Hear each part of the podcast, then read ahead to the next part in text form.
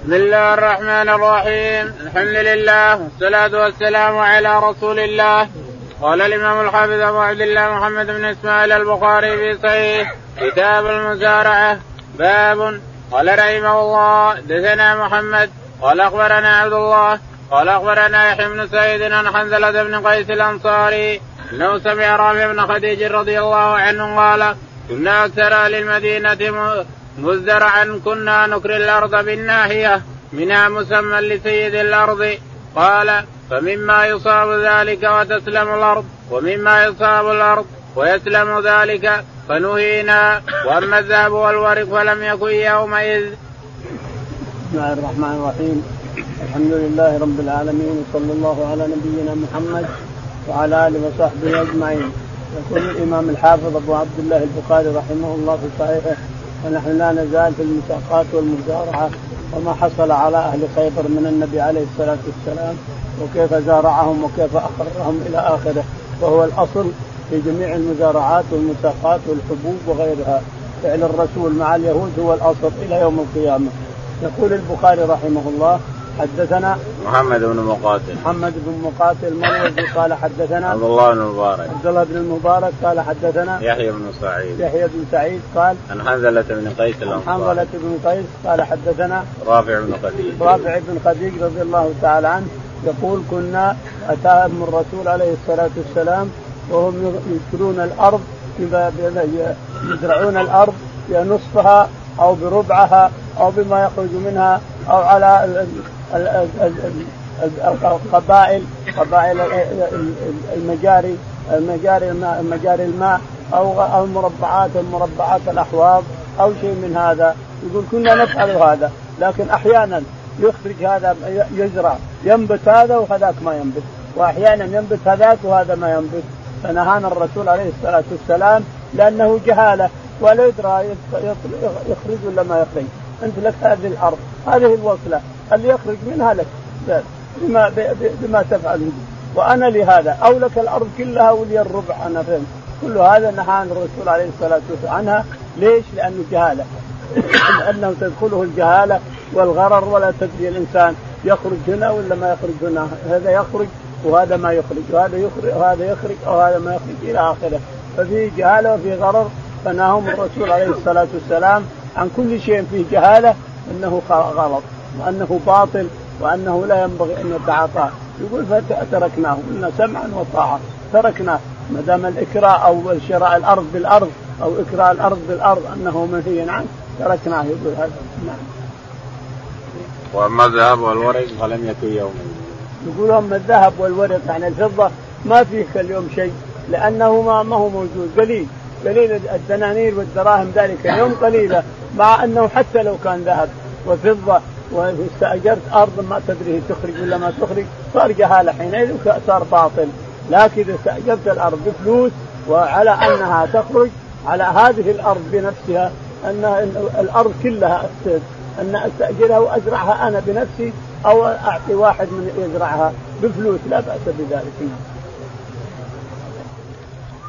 باب المزارعة بالشطر ونحوه.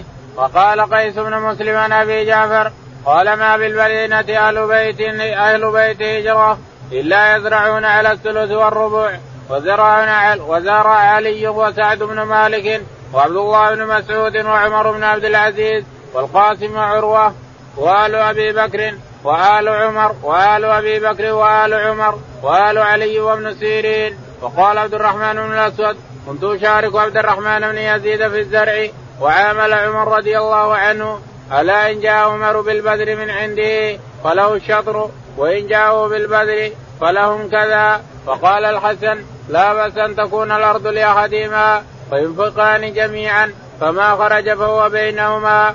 ورأى ذلك الزهري وقال الحسن لا بأس يجترى القطن على النصف. وقال إبراهيم بن سيرين وعطاء والحكم الزهري وقتاده لا بأس أن يعطي الثوب بالثلث أو الربع ونحوه. وقال معمر لا بأس أن تكون الماشية على الثلث والربع إلى أجل مسمى. يقول البخاري رحمه الله باب المزارعة بالشطر ونحوه. باب المزارعة بالشطر ونحوه يعني بالثلث أو بالربع أو بالنصف هذا جائز لأنه معلوم إذا زرعنا زرعت أخيك المسلم وجعلت أجره ثلث أجر ثلث الزرع إذا حصدناه أو ربع الزرع أو نصف الزرع إذا حصدناه هذا معلوم ما في جهالة هذا جائز لانك إذا انتهيتم وحصدتموه كلت كلت الحب فثلثه للشخص والباقي لك أنت أو ربعه للشخص والباقي لك أو نصفه له ونصفه لك. هذا كله معلوم ما في جهالة مرة واحدة وهو صحيح ويتعامل به الصحابة بعد بعد ما نهاهم النبي عن المسألة الأولى. يقول البخاري رحمه الله حدثنا؟ وقال قيس بن مسلم عن أبي جعفر. وقيس قال قيس بن مسلم عن أبي جعفر يعني محمد الباقر رحمه الله ورضي عنه.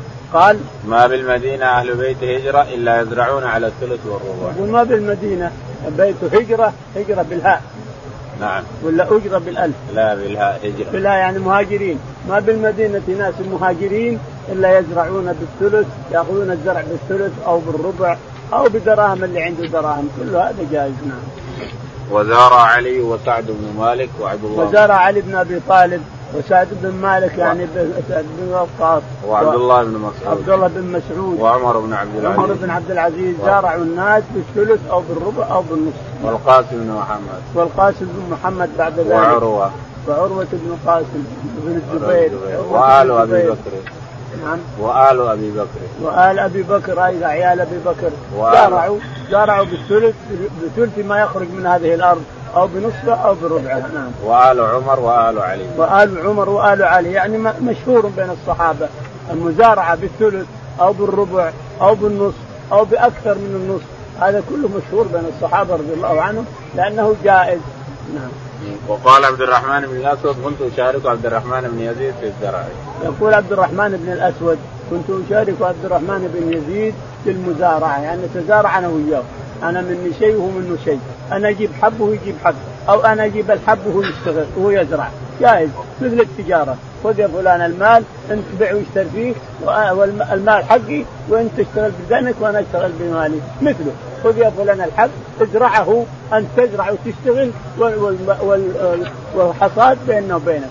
الحب بيننا وبينك انصاف إذا انتهى وحصدناه لك النصف ولك النصف أنا مني الحبوب والمال وأنت منك بدنك تشتغل لك النصف ولي النصف قال وعامل عمر الناس على أن جاء هو بالبذر من عنده فله شطر وإن جاءوا بالبذر فله كذا. عامل عمر الناس رضي الله عنه.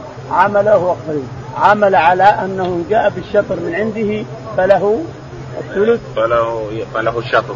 فله الشطر البذر من عنده. فله النصف إن جاء بالبذر من عنده فله النصف وإن جاءوا من عندهم هم.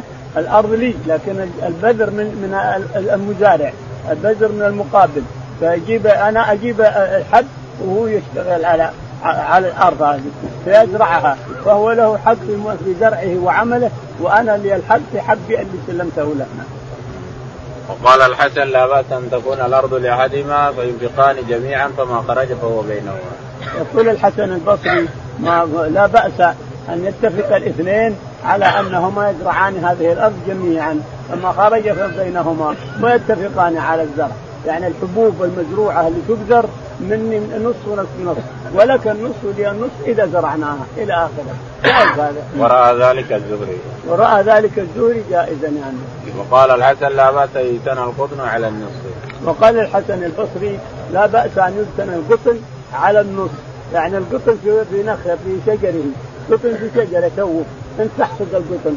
تاكله ثم بعد ذلك تنفه لي. على النصف مما خرج من قيمته إذا بان أو لك نصفه لنصفه إذا منه انتهى من اللقط من شجرة القطن تلقطه من شجرة أنت ثم تنتفه لي تنتفه لي فيصير أنصاف بيني وبينك إذا ندفته أنصاف لك النصف ولي النصف نعم. وقال إبراهيم وابن سيرين وعطاء والحكم إبراهيم بن زيد. وقال ابن سيرين محمد بن سيرين.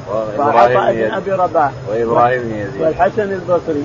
وإبراهيم بن يزيد. وإبراهيم بن يزيد النقعي نعم. وعطاء بن أبي رباح. وعطاء بن أبي رباح. والحكم. والحكم بن عتيبة. والزهري. والزهري. وقتادة. وقتادة. لا بأس أن يعطي الثوب بالثلث أو الربع.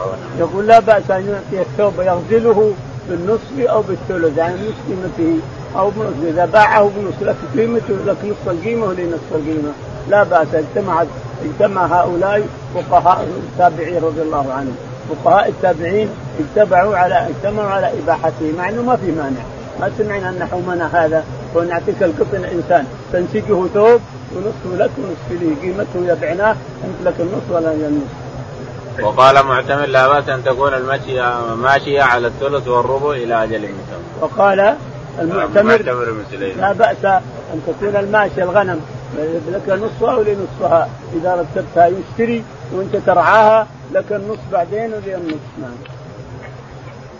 قال رحمه الله دثنا إبراهيم المنذر قال دثنا أنس بن عياض عن عبيد الله النافع ان عبد الله بن عمر رضي الله عنهما أخبره عن النبي صلى الله عليه وسلم عمل خيبر بشطر ما يخرج منها من سفر أو زرع فكان يعطي أزواجه مئة وسق ثمانون وسق ثمانون وسق تمر وعشرون وسق شعير فقسم عمر خيبر فخير أزواج النبي صلى الله عليه وسلم أن يقضي لهن من الأرض من الماء والأرض أو يمضي لهن فمنهن من اختار الأرض ومنهن من اختار الوسط وكانت عائشة اختارت الأرض. يقول البخاري رحمه المسألة الأولى يقول إذا أعطى إنسان غنما يرعاها أعطاه الغنم هو يرعى وأنا صاحب الغنم وهو يرعاها وله نصف القيمة. قيمة ما هو قيمة الغنم؟ الروس. له قيمة الحليب. له نصف قيمة الحليب ولنصفه مثل الشجر. الشجر مثل المساقات. أنا أعطيك النخل لك نصف الثمرة ولنصف الثمرة. والغنم مثلها بالضبط. فأنت أعطيتني غنمك أرعاها أنا الغنم لك والرعي علي أنا والتعب علي أنا. وأنا أحلب وأجد الصوف وما خرج من من الحليب ومن الصوف هذا نصف لي ونصف لك. اتفقنا على هذا مثل المزارعة ومثل المساقات سواء بسواء. فليس الروس داخلة في الموضوع. يعني لك روس الغنم ولروسه لا ما دخل في الموضوع. الأصل ما يدخل. إنما تأخذ نصف الحليب وتأخذ نصف الصوف اذا جزيتها وأنا نصف الحليب ونصف الصوف. والغنم باقي لك أنت يا الإنسان. أصلها لك. يقول البخاري حدثنا إبراهيم بن المنذر. إبراهيم بن المنذر. قال حدثنا أنس بن عياض. أنس بن عياض. قال حدثنا عبيد الله بن عمر. عبيد الله بن عمر. قال عن نافع عن ابن عمر. عن نافع عن ابن عمر أن ابن عمر رضي الله عنه كان أن النبي صلى الله عليه وسلم عامل خيبر بشطر ما يخرج منها أن النبي عليه السلام يقول ابن عمر أن النبي عليه الصلاة والسلام عامل أهل خيبر بشطر ما يعني بالنصف الشطر والنصف يعني بنصف ما يخرج من الثمرة ما يخرج من النخيل وما يخرج من الحبوب. لهم نصفه والرسول عليه الصلاة والسلام والصحابة نصفه. لأنه جزأ خيبر على الصحابة. النبي عليه الصلاة والسلام قسم خيبر على الصحابة. يقول عمر بعد ذلك لما صار خليفة والله لولا بقية المسلمين اللي يأتون فيما بعد قد يكونوا فقراء ويحتاجون إلى البلاد. لقسمت الأرض بين المسلمين لكن ما أقدر. أقسم الأرض كما قسم الرسول خيبر. ما أقدر. ليش؟ يقول لأني لا قسمتها بين المسلمين الموجودين اللي يخرجون يجون بعدنا من فقراء المسلمين ومن المجاهدين في سبيل الله. منين؟ كيف يلقون أرض؟ وكيف يلقون نخل؟ وكيف يلقون رحم الله عمر بن الخطاب. نظرته بعيدة جدا.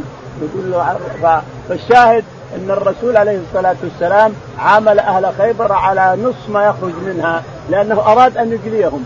أراد عليه الصلاة والسلام أن يجليهم من الأرض. فقالوا يا محمد ابقنا في الأرض نشتغل حنا لنا علينا الشغل ولكم الأصل أنتم. أصل الأرض وأصل النخل والمزارع كلها أصلها لكم. حنا حنا علينا العمل وأنتم لكم الأصل. فاللي يخرج من الثمرة من حبوب أو تمر أو شيء لنا نصفه ولكم نصفه فأقرهم على ذلك الرسول واتفق معهم على هذا عليه الصلاة والسلام. نعم. فكان يعطي أزواجه 100 وسق 80 وسقا تمر و20 وسق شعير. من يعطي؟ الرسول عامل خيبر بشطر ما يخرج من عامل خيبر بشطر ما يخرج يعني النصف الشطر النصف بشطر ما يخرج من التمر وبشطر ما يخرج من الحبوب نعم.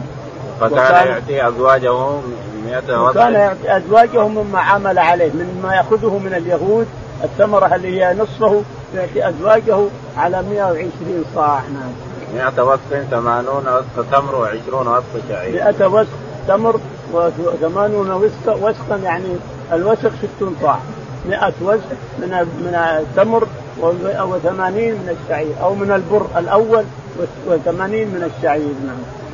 قال فقدم عمر خيبر فغير أزواج النبي صلى الله عليه وسلم أن يقطعن لهن من الماء لما كان خليفة رضي الله عنه لما صار عمر بن الخطاب خليفة قال اليهود أن الرسول عليه الصلاة والسلام قال لا يجتمع في جزيرة العرب دينان.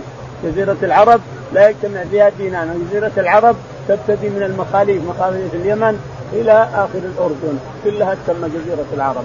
هذه ما يبقى فيها دينان ما يبقى فيه يهود ولا نصارى مع المسلمين ما يمكن. فأجلاهم عمر رضي الله عنه في خلافته أجل اليهود وخير خير الناس. أنتم أيها الناس اللي لكم حظ في خيبر وأخذتم أسهمكم في خيبر. تبون الأرض ولا تبون آه، آه، القيمة؟ قالت عائشه أنا في الأرض. عائشه رضي الله عنها اختارت الأرض وبعض أزواج النبي اختاروا الثمره قالوا النبي اصع تعطينا اصع من التمر واصع من الشعير واصع من الحب تعطينا إياها. ولا نبي الأصل، الأصل للحكومة تصير لكن أعطونا حقنا، وأما عائشه قالت لا. نريد الأرض الاصل وأنا أجيب عمال على كيفي وأزرع وأحصد على كيفي. واخذتها رضي الله عنها عائشة. باب إذا لم يترد السنين في المزارعة. قال رحمه الله دثنا مسدد قال حدثنا يحيى بن سعيد عن عبيد الله قال حدثني نافع عن ابن عمر رضي الله عنهما قال عامل النبي صلى الله عليه وسلم خيبر بشطر ما يخرج منها من ثمر أو زرع. يقول البخاري رحمه الله باب ما تشترط السنين يعني. كوني أجيب أنا المزارع أتزارع أنا وياه في حدائقي هنا هو يشتغل. وياخذ النص وأنا لي الأصل ولي النص ما في لزوم للسنين. مدة كذا ما في لزوم. حتى لو ما يأتي الرسول عليه الصلاة والسلام قال نبقيكم ما شئنا نبقيكم في هذه الأرض تشتغلون بها ما شئنا ما حدد سنين فمعناها أن التحديد ما له لزوم. أنا ساقيك على أن لي النص لك النص بدون أن أشترط سنين ما في لزوم. لأن الرسول قال نبقيكم على هذا الأصل ما شئنا. أبقاهم عمر ثم أجلاهم. نعم. قال حدثنا مسدد. يقول البخاري رحمه الله حدثنا مسدد قال حدثنا يحيى بن سعيد. يحيى بن سعيد قال حدثنا عبيد الله بن عمر. عبيد الله بن عمر العمري قال النافع عن ابن عمر. النافع عن ابن عمر أن النبي عليه الصلاة والسلام نعم. عامل النبي صلى الله عليه وسلم خيبر بشطر ما يخرج منها من ثمر أو زرع. عامل أهل خيبر بشطر ما يخرج منها من ثمر من حبوب وتمر وغيره نعم. الشطر الشطر المسلم باب قال رحمه الله دثنا علي بن عبد الله قال دثنا سفيان قال عمرو قلت لطاووس لو تركت المخابرة فإنهم يزعمون أن النبي صلى الله عليه وسلم نهى عنه قال يا عمرو إني أعطيهم وأغنيهم وإن أعلمهم أخبرني عن ابن عباس رضي الله عنهما أن النبي صلى الله عليه وسلم لم ينهى عنه ولكن قال أن يمنع أحدكم أخاه خير له من أن يأخذ عليه خرجا معلوما. يقول البخاري رحمه الله باب؟ باب فقط. باب. أيوه نعم. حدثنا؟ علي بن عبد الله. علي بن عبد الله قال حدثنا؟ سفيان. سفيان قال حدثنا؟ عمرو بن دينار. عمرو بن دينار قال, قلت لطاووس لو تركت المخابرة. قال قلت لطاووس لو تركت المخابرة. يعني كونك تعطي الناس تخابر الاصل تيجي الأنصار ثم تأخذ منهم نخلهم أو حبوبهم على النص لك النص وله النص اتركها قال أخبرني أعلمهم وأحسنهم. أعلمهم وأفهمهم. عبد الله بن عباس يقول إن الرسول لم ينهى عن المخابرة بهذا الشكل وإنما قال الأحسن والأفضل أن تعطي الأرض البيضاء أخاك المسلم هو يزرعها ارفاقا بالمسلم أخوك المسلم. أما ازرعها أنت أو اعطيها أخوك ولا تشتريها إياه. يقول لا ما أعطيك إياها للإيجار لا هذا ما ما هو طيب. الأفضل والأحسن أن تعطي أخاك المسلم هذه الأرض البيضاء يزرعها أما له وإلا لك أنت وياه سواء أما له يقول لك الزرع لك ازرعها لك وأنا أعطيك الأرض بلاش مجاني. وإلا ازرعها بيني وبينك أعطيك حب أو تجيب حب ازرعها بيني وبينك لي الربع أو للأكثر أو الأقل. هذا اللي يقول فهمته من عبد الله بن عباس رضي الله عنه أن النبي ما نهى عن المخارجة أو المخ... المناصفه أو شيء من هذا أو المزارعه إنما نهى أن الإنسان خير المسلمين قال إن الأفضل والأحسن أن لا تكري تكري أخاك فتزيده أو تشق عليه إنما اعطي الأرض ازرعها هو أو ازرعها أنت. هذا اللي قال الرسول عليه الصلاة والسلام. باب المزارعة مع اليهود قال رحمه الله دثنا ابن مقاتل قال أخبرنا عبد الله قال أخبرنا عبيد الله النافع عن ابن عمر رضي الله عنهما أن رسول الله صلى الله عليه وسلم أعطى خيبر اليهود ألا أن يعملوها ويزرعوها ولو شطر ما خرج منها. يقول البخاري رحمه الله باب المزارعة مع اليهود هو الأصل إلى يوم القيامة المزارعة مع اليهود هو الأصل إلى يوم القيامة يقول البخاري رحمه الله حدثنا محمد بن مقاتل. محمد بن مقاتل قال حدثنا عبد الله بن المبارك عبد الله بن المبارك قال حدثنا عبيد الله بن عمر. عبيد الله بن عمر قال النافع عن ابن عمر. النافع عن ابن عمر أن النبي عليه الصلاة والسلام عمل أهل خيبر على الشطر مما يخرج منها. هم يعملون ويشتغلون ويحرسون ويزرعون ويحطون نخل يزرعون نخل يزرعون حبوب يزرعون كذا وما خرج. النصف لهم والنصف للنبي عليه السلام والصحابة نعم. باب ما يكره من الشروط في المزارعة. قال رحمه الله دثنا صدقة بن الفضل قال أخبرنا ابن عيينة عن يحيى أنه سمع حنزلة الزرقي عن رافع رضي الله عنه قال كنا أكثر أهل المدينة حقلا. وكان أحدنا يكري أرضه فيقول هذه القطعة لي وهذه لك. فربما أخرجت به ولم تخرج به. فنهاهم النبي صلى الله عليه وسلم. يقول البخاري رحمه الله باب ما يكره من المزارعة. يعني اللي تكره وباطلة أيضا. يقول حدثنا صدقة بن الفضل. صدقة بن الفضل. قال حدثنا ابن عيينة. ابن عيينة. قال عن يحيى بن سعيد عن يحيى بن سعيد.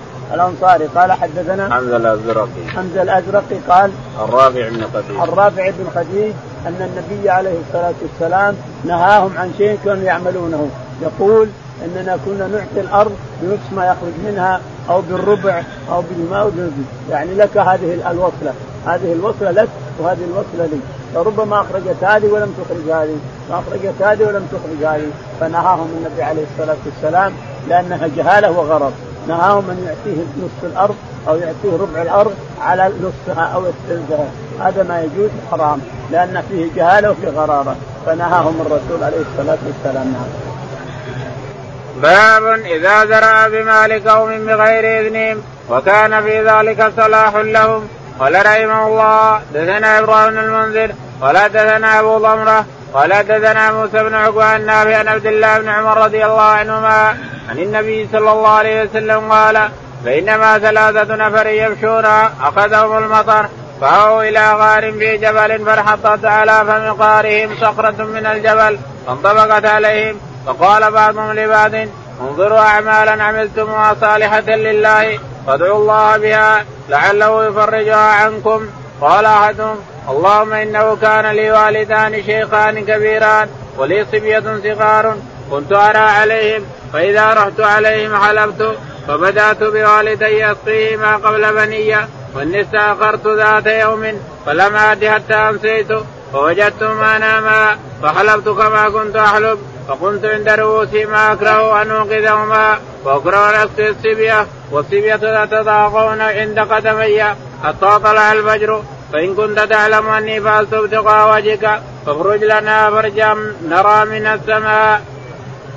يقول البخاري رحمه الله. ففرج الله فرأوا السماء وقال الآخر اللهم إنها كانت لي بنت عم أحببتها كأشد كأشد ما يحب الرجال النساء فطلبت منها فأبت حتى أتيتها بمئة دينار فبقيت حتى جمعتها فلما وقعت بين رجليها قالت يا عبد الله اتق الله ولا تبتغي الخاتم إلا بحقه فقمت فإن كنت تعلم أني فعلت ابتغاء وجهك. فاخرج عنا فرجة فخرج وقال الثالث اللهم إني استأجرت أجيرا بفرق بفرق أرز فلما قضى عمله قال أعطني حقي. فعرضت عليه فرغب عنه. فلم أزل أزره حتى جمعت منه بقرا وراعيها. فجاءني.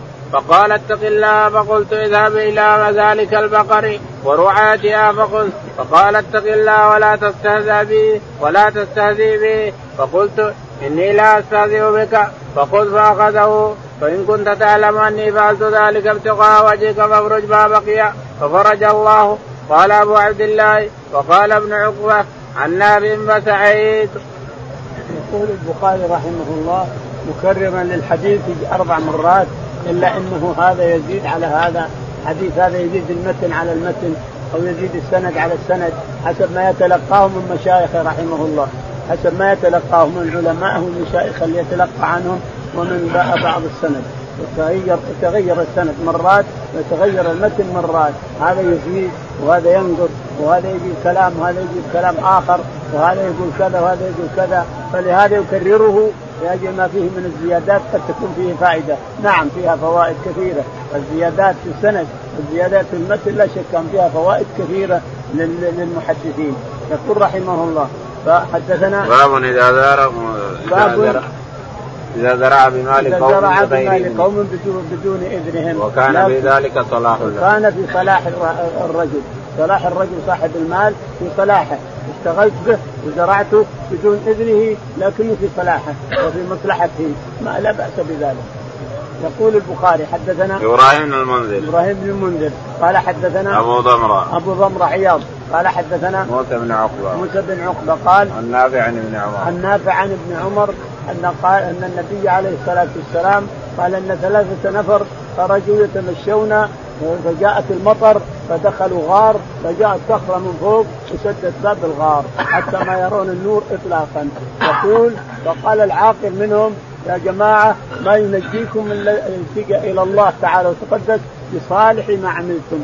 انظروا وش عملتم من الصالحات توسلوا إلى الله بعملكم الصالح. ولا بأس بذلك أن يتوسل الإنسان بعمله الصالح. يا ربي إني عملت كذا وكذا لوجهك الكريم فافرج عني كذا وكذا. يا ربي عملت كذا وكذا فافرج عني كذا. إلى آخره. جائز هذا التوسل توسل الإنسان العبد لربه بعمله الصالح. يرجو ربه تعالى وتقدس أن يفرج عنه ما هو فيه. يقول البخاري رحمه الله فلما سدت عليهم الصخرة إيش اللي حصل؟ قالوا ما فيه إلا عملكم الصالح فقال أحدهم اللهم إن كان لي أبوان شيخان كبيران وكل كان لي ابل أو غنم وكنت أسرح فإذا قرب الليل حلبت الحليب بالطاسة ثم أتيت بها فسقيتهما قبل الأهل وقبل المال وقبل الولد اعطيتهم يشربون. فإذا شربوا سقيت الأولاد وسقيت الزوجه وسقيت النساء حتى جاء ليلة من الليلات فبعدت ابعدت أطلب الشجر وأطلب المرعى ولم أتي إلا قد نام. الشيبان ناموا. ماذا أصنع؟ يقول حطيت الطاسه على يدي هكذا وقعدت إلى الفجر. والصبي يصيحون ويتراغون أبو الحليب أبو الأكل أبو شرب ما في. حتى قام أبوي وأمي وأعطيتهم واسكت واسكت هذولا. اللهم إن كنت فعلت هذا من أجلك من أجلك. بر الوالدي أبر والدي من أجلها. ربي افرج عنا ما نحن فيه. فانفرجت الصخرة قليلا. ثم قال الثاني اللهم كانت لي بنت عم. يحبها أحب النساء أحب ما يحب الرجل المرأة. يقول فطلبتها فرفضت إلا على 100 دينار. شوف هنا يقول 100 والحديث الثاني 120 والثالث يقول كذا. إلى آخره. فلما يقول فسعيت. هنا يقول بغيت لكن الصحيح فسعيت. فسعيت واشتغلت حتى جمعت 120 دينار. فأتيتها وأعطيتها الدنانير الذهب. يقول فمكنتني من نفسها. لما جلست بين رجليها ما الذي حصل؟ يا عبد الله اتق الله ولا تفض الخاتم إلا بحقه. يقول فانتفض جسمي وقمت عنها وتركت الدراهم اللي تركتها. تركت هذه الذهب ليش؟ لأجلك يا ربي من أجلك ولوجهك الكريم. تفرج عنا ما نحن فيه. فانفرجت الصخره لكن قليل. يقول فقال الثالث وهو شاهد الباب اللهم كان لي اشتغل اشتغلتهم وأعطيت كل إنسان أجره إلا واحد منهم ترك الصاع الذي هو أجره. وتركه خذه قال لا ما معي مكان ولا أدري فين أوديه. يقول فتركه عندي. لما ذهب عني أخذت الصاع وزرعته في أرض لي بيضاء. زرعته ثم حصدت الزرع. ثم زرعت مرة ثانية ثم حصدته ثم اشتريت بالبر هذا بعته واشتريت بقر واشتريت راعي واشتريت عبيد اشتريت البقر براعي بعبيد يرعونها واشتريت أموال كثيرة. يقول ثم جاءني بعد سنين فقال يا عبد الله عندك لي إقر اعطني إياه. يقول قلت خذ هذا كله هذا من أجل. قال لا تهزأ بي. قلت والله ما أهزأ به هذا كله لك من صاعد خذه. يقول فاستاقه كله ولم يترك منه شيئا. اللهم إن كنت فعلت هذا من اجلك لوجهك يا ربي فافرج عنا ما نحن فيه. فانفجر انفرجت الصخرة وخرجوا يمشون. انظر ثمرة العمل الصالح. الله الكريم. العمل الصالح ثمرته جميلة جدا الانسان نعم فرج الله عنك الكرب وفرج الهم والغم عنك يا إنسان. عبد ربك يستجيب دعاءك. ادعوني استجب لكم. ادعوني استجب لك. مقرون الاجابه بالدعاء. بس تكون صالح مؤمن موحد.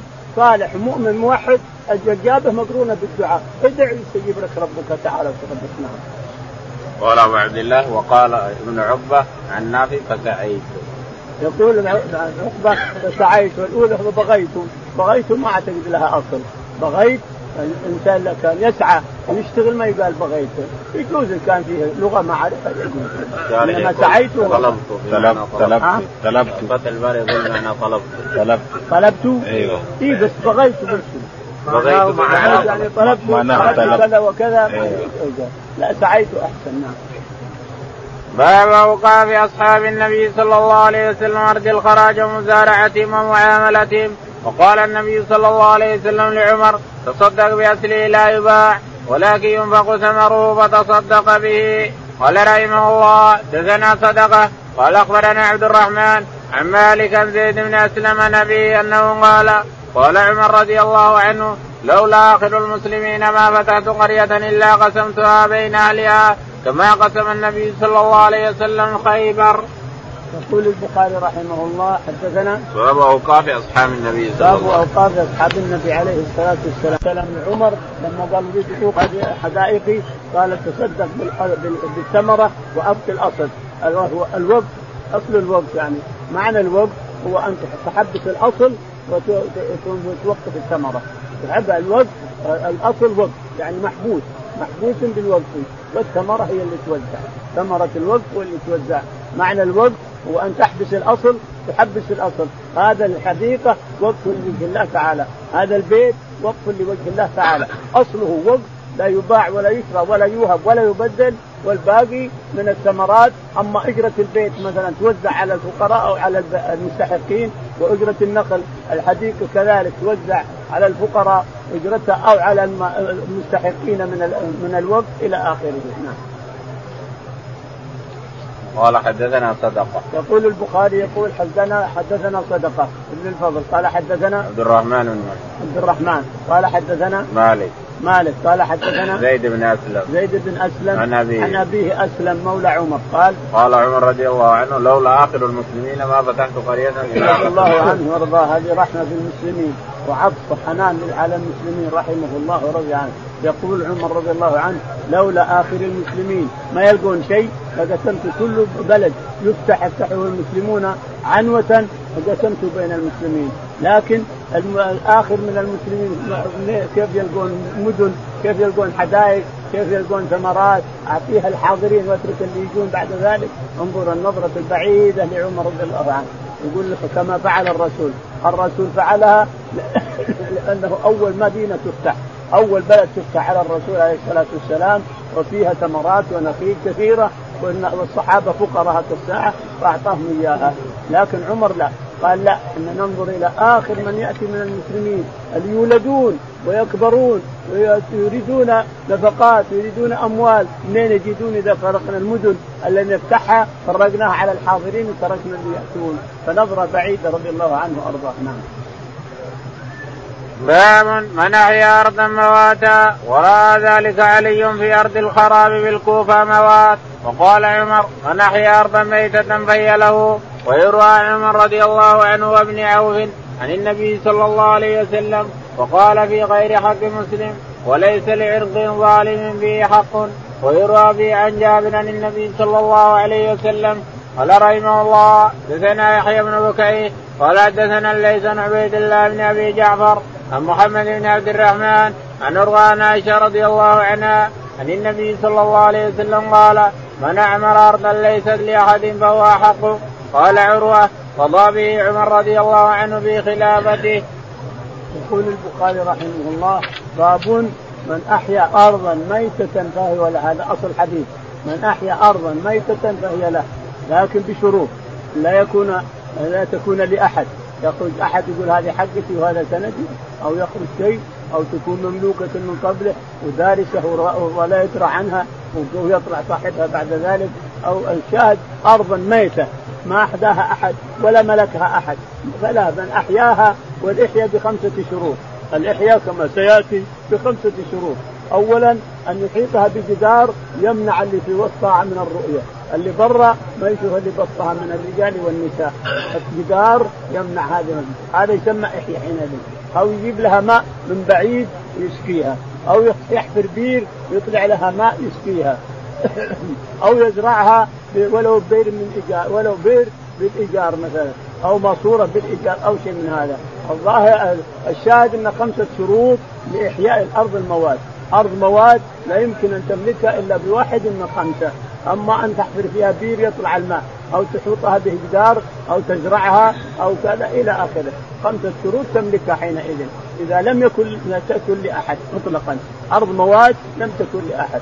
يقول البخاري رحمه الله. وراء ذلك علي في أرض الخراب وراء ذلك علي لما صار خليفة رضي الله عنه في الكوفة رأى في خربات وبيوت خربانة ومهدمة وهدمها كلها وأحيا الأرض. الله حديثا. أو أنه بناها بيوت. الله أعلم. نعم. وقال عمر من أحيا أرضا ميتة فهي له. وقال عمر والأصل حديث لكن يمكن ما بلغ عمر. قال من أحيا أرضا ميتة فهي له. أما يقول عمر رضي الله عنه نقلا عن أصل حديث من أحيا أرضا ميتة فهي له. بشرط أن هذه الأرض الميتة لا يملكها أحد من السابقين دارسة على عاد كذا وكذا. فأحياها باحد شروط الإحياء فهي له ملكها ولا يجوز سلبها منها ولا يقول أنه يسلب منها يقال لا الأرض لله ثم للدولة لا. يقول اللي يحيي الأرض هي لله ثم للدولة. ويجوز ولا يجوز التصدي للأراضي ونحبها لابد تشوف الدولة من هذا ومن هذا ومن هذا وش الأرض أحياها ولا يمكن يكون لها أحد ما نعرفه أو تفتش الحكومة عن هذه الأرض من كان مالكها سابقا. فإذا لم يكن لها أحد إطلاقا وأحياها فالشريعة تبيحها له. تعطيها إياها. ويروى عن عمرو بن عوف ويروى عن عمرو بن عوف عن النبي صلى الله عليه وسلم. عن النبي عليه الصلاة والسلام أن من أحرى من أحيا أرضا ميتة فهي له. من أحيا أرضا ميتة مثل قول عليه الصلاة والسلام من سبق إلى مكان فهو احق به. من سبق إلى مكان فهو احق به. ما يجي تقوم الرجل. إنسان سبق إلى هذا المكان قم هذا حق ما يمكن. من سبق إلى مكان فهو احق به. بشرط أن لا يغادره يروح ينام أو يبيع يشتري أو يروح كذا. ما يغادر هذا المكان، من سبق إلى مكان وجلس فيه احق به، وكذلك الأرض الميتة.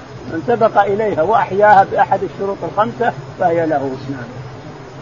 وقال في غير حق مسلم وليس لعبد ظالم فيه حق. وقال لحق مسلم عاد لو وجدنا إنسان أحيا أرض لكن خرج لها إنسان معه سندات وصكوك قديمة فليس لعرق ظالم حتى لو زرعها أو حط فيها بيوت اللي أحياها هذا زرعها أو حط فيها بيوت أو بنى فيها قصور أو بنى حائط أو شيء في هذا فليس لعرق ظالم من حق. يعتبر هذا البناء ظلم. يعتبر هذا البناء ظلم. نعطيه حق اجاره عمله اللي عمله. أما أقام بيت يقول كم قيمته؟ كذا وكذا خذ هذه قيمته. والأرض والبيت بصاحب الأرض الذي خرج بصكوك قديمة.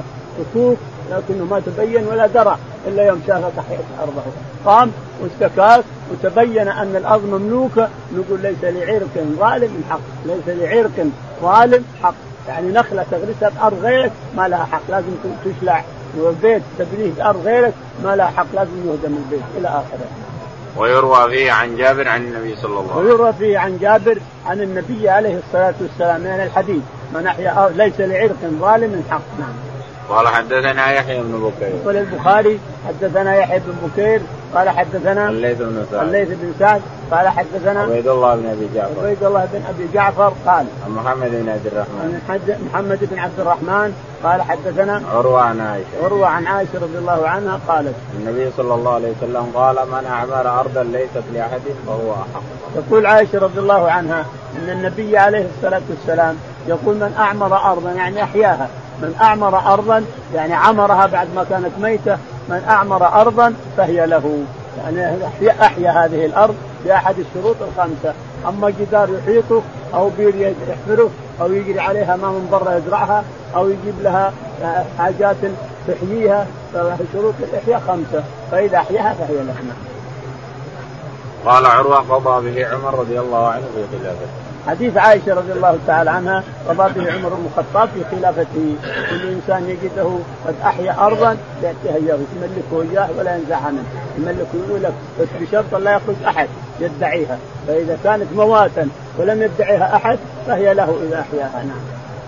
باب قال رحمه الله دثنا قتيبة قال دثنا إسماعيل بن جعفر عن موسى بن عقبة عن سالم بن عبد الله بن عمر عن أبيه رضي الله عنه النبي صلى الله عليه وسلم رئه في معرسه من ذي الحليفة في بطن الوادي فقيل له إنك ببطحاء مباركة. فقال موسى فقال موسى وقد أناخ بنا سالم بالمناخ الذي كان عبد الله ينيخ به يتحرى. يتحرى معرس رسول الله صلى الله عليه وسلم وهو أسفل من المسجد الذي ببدن الوادي بينه وبين الطريق وسط من ذلك. يقول البخاري رحمه الله باب باب فقط باب أيوه حدثنا قتيبة بن سعيد. قتيبة بن سعيد قال حدثنا اسماعيل بن جعفر. اسماعيل بن جعفر قال قال حدثنا موسى بن عقبة. قال حدثنا موسى بن عقبة قال عن سالم بن عبد الله بن عمر. عن سالم بن عبد الله بن عمر عن أبيه. عن أبيه عبد الله بن عمر رضي الله عنه قال النبي صلى الله عليه وسلم أري وهو في معرسه من ذي الحليفة في بطن الوادي فقيل له إنك ابنه. يقول إن النبي عليه الصلاة والسلام أري بالنوم وهو في بطن وادي العقيق الذي جلس فيه. يعني بينه وبينه قريب 100 100 متر أو أقل. بينه وبين الآن المحرم الوادي الآن اللي يحرم الناس منه بينه وبينه قريب 100 متر. معرة الرس وادي يسمى وادي العقيق. بينه وبينه قريب 100 متر. اللي يعرف يحرم منه واللي ما يعرف يحرم من أبار علي الشاهد أن الرسول عليه الصلاة والسلام أتاه جبريل وقد أحرم بحج. قال إن اجعل اجعل حجا بعمرة. اجعلها اقرن الحج بالعمرة فصار قارنا عليه الصلاة والسلام. إنك بوادي الوادي المبارك فاجعله حجا بعمره الوادي المبارك وادي العقيق. إنك في الوادي المبارك العقيق فاجعله حج فاجعله حجا بعمره يعني أدخل العمرة على الحج وتصير قارن. فصار الرسول حجة الوداع قارن. نعم. قال رحمه الله حدثنا إسحاق بن إبراهيم قال أخبرنا شعيب بن إسحاق عن الأوزاعي قال حدثني يحيى عن اكرمان بن عباس عن عمر رضي الله عنه عن النبي صلى الله عليه وسلم قال الليلة آتاني آت من ربي وهو بالعقيق أن صل في هذا الوادي المبارك وقل عمرة في حجة. يقول البخاري رحمه الله حدثنا إسحاق بن إبراهيم. إسحاق بن إبراهيم قال حدثنا شعيب بن إسحاق. شعيب بن إسحاق قال حدثنا الأوزاعي. الأوزاعي قال يحيى بن أبي كثير. يحيى بن يحيى بن صالح. يحيى الطائي قال يحيى بن صالح عن كريمه عن ابن عباس. يحيى بن صالح ما هو الطائي قال عن عكرمة عن, عن ابن عباس. عن ابن عباس رضي الله عنهما قال عن عمر. عن عمر رضي الله عنه قال النبي صلى الله عليه وسلم قال الليلة أتاني آت من ربي وهو بالعجل. يقول عمر أن النبي عليه الصلاة والسلام قال أتاني الليلة آت من ربي. فقال اجعلها حجة في عمرة أتاني آت الليلة من ربي يعني وهو نائم. قال إنك في الوادي المبارك فجعلها حجة في عمرة. فصار الرسول عليه الصلاة والسلام قارنا. السؤال هنا ما دام الرسول قارن عليه الصلاة والسلام هل إذا طاف يسمى للقران العمره والحج؟ تقول نعم. هل إذا سعى يصير عن العمرة والحج؟ تقول نعم. هل إذا مثلا ذهب إلى عرفات عن العمرة والحج؟ نعم. قال نعم. هل إذا وادع فيصير للحج والعمرة ولا يصير للحج فقط؟ والرسول قارن يقول للحج والعمرة، لكن الفهم عند الله تعالى وتقدم، الفهم فهم الأحاديث. عند الله ما هو عند الناس، فهم الأحاديث. يقول لا حج وادع للحج بس ما هو العمرة، طيب قارن يا أخي قارن. من باب الاكتفاء. وادع للحج والعمرة يقول ابن خزيمة. وادع للحج يعني للحج والعمرة لأنه قارن. كل الافعال اللي فعله للقران لكن الحج والعمرة سوا سوا. لكن الفهم عند الله تعالى وتقدم ما هو عند الناس. الفهم عند رب العالمين. نعم. الله أعلم. اللهم اهدنا فيمن هديت. وعافنا فيمن عافيت. وتولنا فيمن توليت. اللهم توفنا مسلمين. وألحقنا بالصالحين رب العالمين.